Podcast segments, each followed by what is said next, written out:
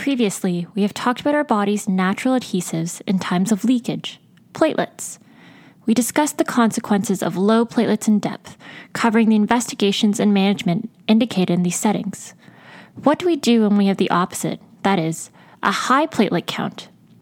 Take, for instance, a patient who comes in through the ER. As part of your initial workup, you order a complete blood count, or CBC. Soon after, the results of your testing are back, and you notice an elevated platelet count of 700,000 per microliter of blood. How do you proceed? Today, our patient has thrombocytosis, and you are the doctor.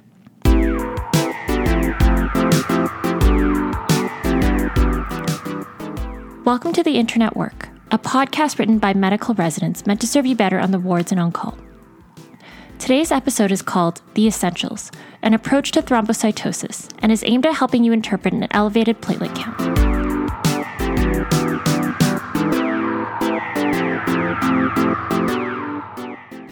Now, time for a minute physiology.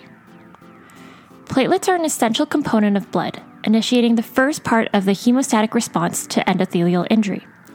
From small cuts to large vessel injuries, our platelets start this process to prevent us from exsanguinating. These minuscule particles are synthesized in our bone marrow and originate as part of the myeloid lineage of the hematopoietic stem cell differentiation process. Also known as thrombocytes, they are enucleated fragments derived from parent megakaryocytes. A hormone known as thrombopoietin, or TPO, is integral to the maturation of these cells and is produced primarily in the liver and the kidneys. This is why patients with advanced liver disease often have low platelet counts. In response to injury, platelets commence the process of hemostasis. This is divided into several steps, starting with platelet adherence to the endothelial wall of blood vessels. Subsequently, platelets are activated and aggregate together to form a platelet plug. Both an adequate platelet count and normal platelet function are crucial to the initial hemostatic process. The platelet plug is further stabilized through activation of the coagulation cascade, or secondary hemostasis, where the formation of fibrin strands strengthens the plug to create a clot.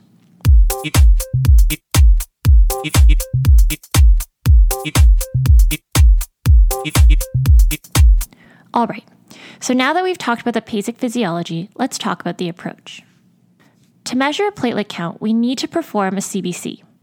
The CBC is routinely done for evaluating common medical presentations, including anemia or infection. However, platelets are not typically the focus of this diagnostic investigation. Moreover, when a CBC is done specifically to look at the platelet count, this is usually done when one suspects a platelet deficiency, particularly in the context of spontaneous bruising, a bleeding diathesis, or petechiae. Be sure to check out our podcast, A Paucity of Platelets An Approach to Thrombocytopenia, for more on this. So, when does thrombocytosis or an excess of platelets become clinically relevant? Before we dive into this, we should clarify some definitions. Normal values for platelet counts will vary depending on the laboratory's assay.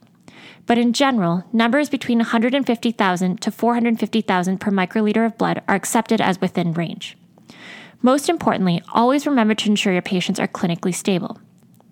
Although you might be interpreting a CBC from your office, in the lab, or on the wards, keep your patient's safety in mind. The first step in evaluating any CBC finding is to check previous CBC measurements to assess if this could be a spurious result and whether you should consider repeating the measurement.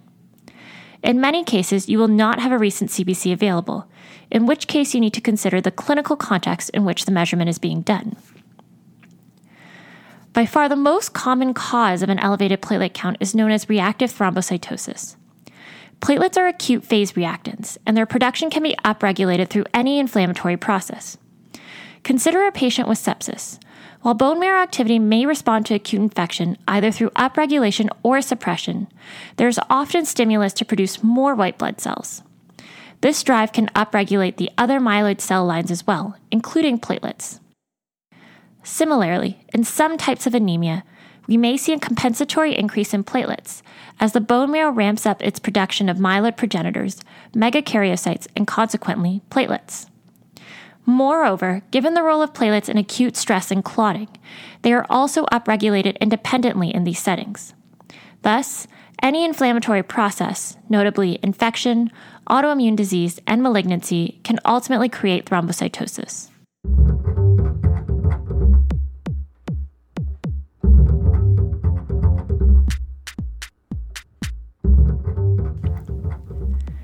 Another way to approach platelet disturbances is based on their sequestration and destruction. Typically, this is mediated by the spleen. As the spleen usually removes old platelets from the circulation, the platelet count can rise when the spleen is absent, surgically removed, or is not functioning properly. Removal of the spleen, or a splenectomy, creates a state called anatomic asplenia. Repeated injury to the spleen, as in sickle cell disease, causes a state called functional asplenia. The presence of Howell Jolly bodies in red blood cells indicates functional or anatomic asplenia, which can be an important clue to the etiology of thrombocytosis. So far, it appears as though elevated platelet counts serve as a proxy for other clinical states. However, does an elevated platelet count confer any risk in and of itself? This brings us to the next component of our approach the myeloproliferative neoplasms.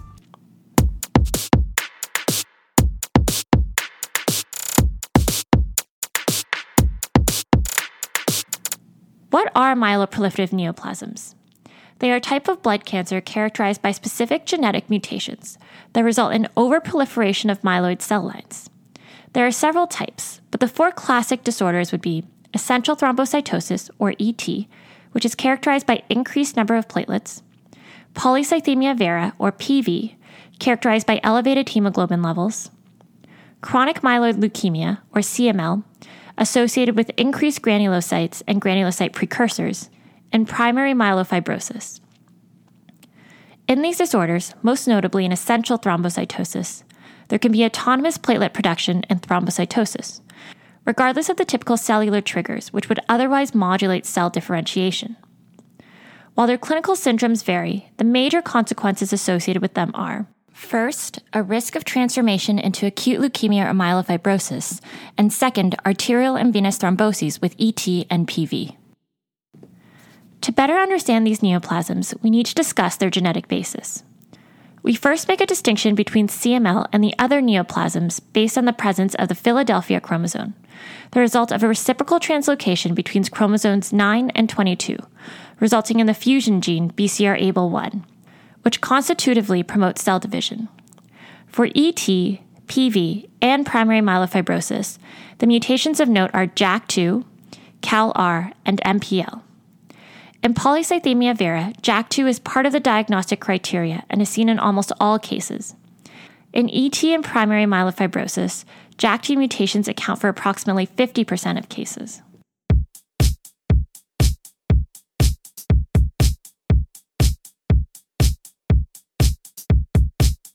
Now, what should you be looking for on history and physical exam if you are suspecting a myeloproliferative neoplasm? Symptoms suggestive of a myeloproliferative neoplasm include constitutional symptoms such as fatigue, fevers, pruritus, and night sweats. In addition, nonspecific symptoms such as headache, nausea, bony pain, and abdominal pain might also be heralds of an underlying process. One may experience vasomotor symptoms such as paresthesias and erythromelalgia, which results in hyperemic and painful extremities often worsened by exposure to heat, pressure, or stress. Clinical concern for a myeloproliferative neoplasm, especially PV and ET, is often raised with a history of recurrent, unusual, for example, Budd-Chiari syndrome, or unexplained thrombotic events. In many cases, however, these disorders are asymptomatic, particularly in younger patients. Physical examination should also be performed on any patient with a suspicion of a myeloproliferative neoplasm. On inspection, one might find plethoric skin with PV, terminal digit ischemia, features of DVT, as well as splenomegaly from extramedullary hematopoiesis. The last differential diagnosis of thrombocytosis includes rare conditions such as a TPO producing tumor or familial thrombocytosis. Acute myeloid leukemia, or AML, can also result in thrombocytosis, although myeloblasts would typically be observed in the peripheral blood. In addition, while myelodysplastic syndromes are often characterized by pancytopenia, they may also occasionally present with thrombocytosis.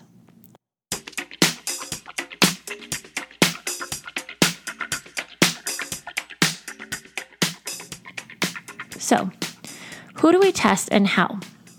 Begin with a thorough history and physical. Subsequently, consider the possibility of an inflammatory process and continue your workup as indicated. If the presence or degree of thrombocytosis remains unexplained, in addition to a history of thrombotic or unusual bleeding events, consider testing for a myeloproliferative neoplasm. A complete blood count is essential to the diagnosis and evaluation of thrombocytosis, and an accompanying peripheral blood film examination is also valuable to examine platelet and megakaryocyte morphology, in addition to screening for leukemic blasts. Typically, first line molecular testing involves a blood sample sent for BCR ABL testing to exclude CML, along with JAK2 mutation analysis. Should this testing return negative, you can send further molecular testing for the other mutations such as CALR and MPL. Bone marrow biopsy and aspirate is often indicated in the diagnostic criteria for diagnosis of a myeloproliferative neoplasm, and if performed, would include pathology review, cytogenetics, and molecular testing. Furthermore, each myeloproliferative neoplasm has its own defined diagnostic criteria. For this podcast, we'll focus on a diagnosis of ET. For a diagnosis of ET to be met, there must be A. Thrombocytosis with greater than 450,000 per microliter of blood. B. Bone marrow biopsy proliferation of a megakaryocyte lineage. And C. Lack of meeting criteria for the other myeloid neoplastic disorders. In addition, proof of clonality with JAK2, CALR, or MPL, or other clonal markers, or absence of any identifiable reactive cause also needs to be identified.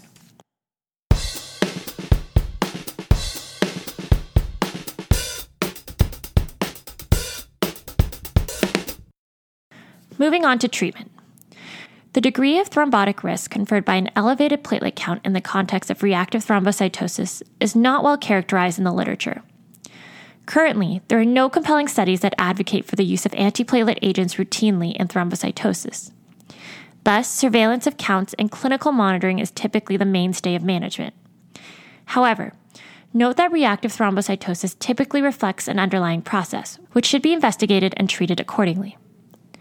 In contrast, thrombotic risk in the case of autonomous thrombocytosis is well described and can lead to significant morbidity and mortality for patients. Management of these conditions is ultimately dictated by the underlying disorder and its complications. For the purposes of this podcast, we will again discuss the management of essential thrombocytosis, or ET. As always, ensure that you counsel your patient about lifestyle modifications, such as smoking cessation, which are crucial to reducing the risk of thrombotic events. There are two major pharmacologic approaches to managing ET antiplatelet therapy and cytoreduction. Antiplatelet therapy with low dose aspirin, typically 81 milligrams PO daily in North America, is indicated in most patients with a diagnosis of ET to help reduce the risk of thrombotic events and to reduce vasomotor symptoms that patients may experience. Data supporting the use of aspirin in ET is based on extrapolation from the ECLAP randomized controlled trial, which examined the outcomes in PV, as well as several retrospective cohort studies in ET. Care should be taken in prescribing aspirin to patients with very high platelet counts, for instance, greater than 1 million per microliter of blood, due to the risk of developing acquired von Willebrand factor disease with a higher bleeding propensity. Cytoreduction is more focused on reducing the absolute platelet count, and therefore reduces the risk of complications associated with ET. It is typically used in patients over the age of 60 or those with a previous history of thrombosis. The first line cytoreductive agent is hydroxyurea, with a starting dose of 15 milligrams per kilograms per day, tailored to typically target a platelet count of less than 400,000 per microliter of blood. Although generally well tolerated and inexpensive, side effects from the medication include leg ulcers, gastrointestinal symptoms, and neutropenia from its bone marrow suppression. Anagrelide is an alternative cytoreductive agent, functioning as a phosphodiesterase inhibitor that prevents maturation of platelets from megakaryocytes.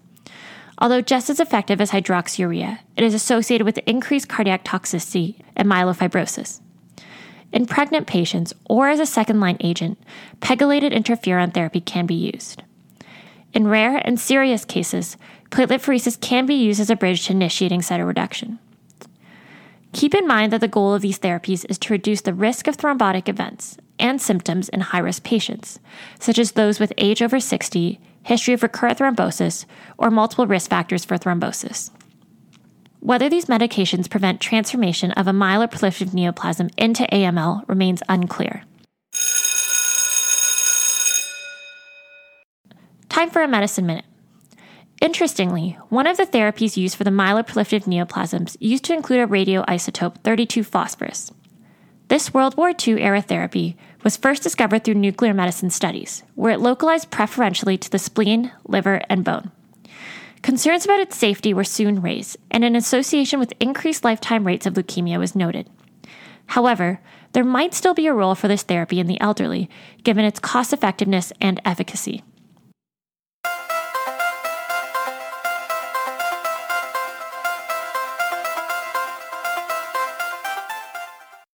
All right, let's summarize what we've discussed today. Thrombocytosis refers to an elevated platelet count and is often incidentally discovered on a complete blood count. This is most commonly the result of an inflammatory process and is termed reactive thrombocytosis, the treatment of which is to correct the underlying disorder. However, when patients present with recurrent or unusual thrombotic events in the setting of an elevated platelet count, consider the possibility of a hematologic cause, such as a myeloproliferative neoplasm. Diagnosis often requires bone marrow biopsy and aspirate from molecular and cytogenetic studies, in addition to testing peripheral blood for specific genetic markers. Treatment is initiated depending on risk factors for thrombosis in the case of essential thrombocytosis. In this disorder, patients are typically on low dose aspirin with the possibility of an addition of a cytoreductive agent such as hydroxyurea or anagrelide.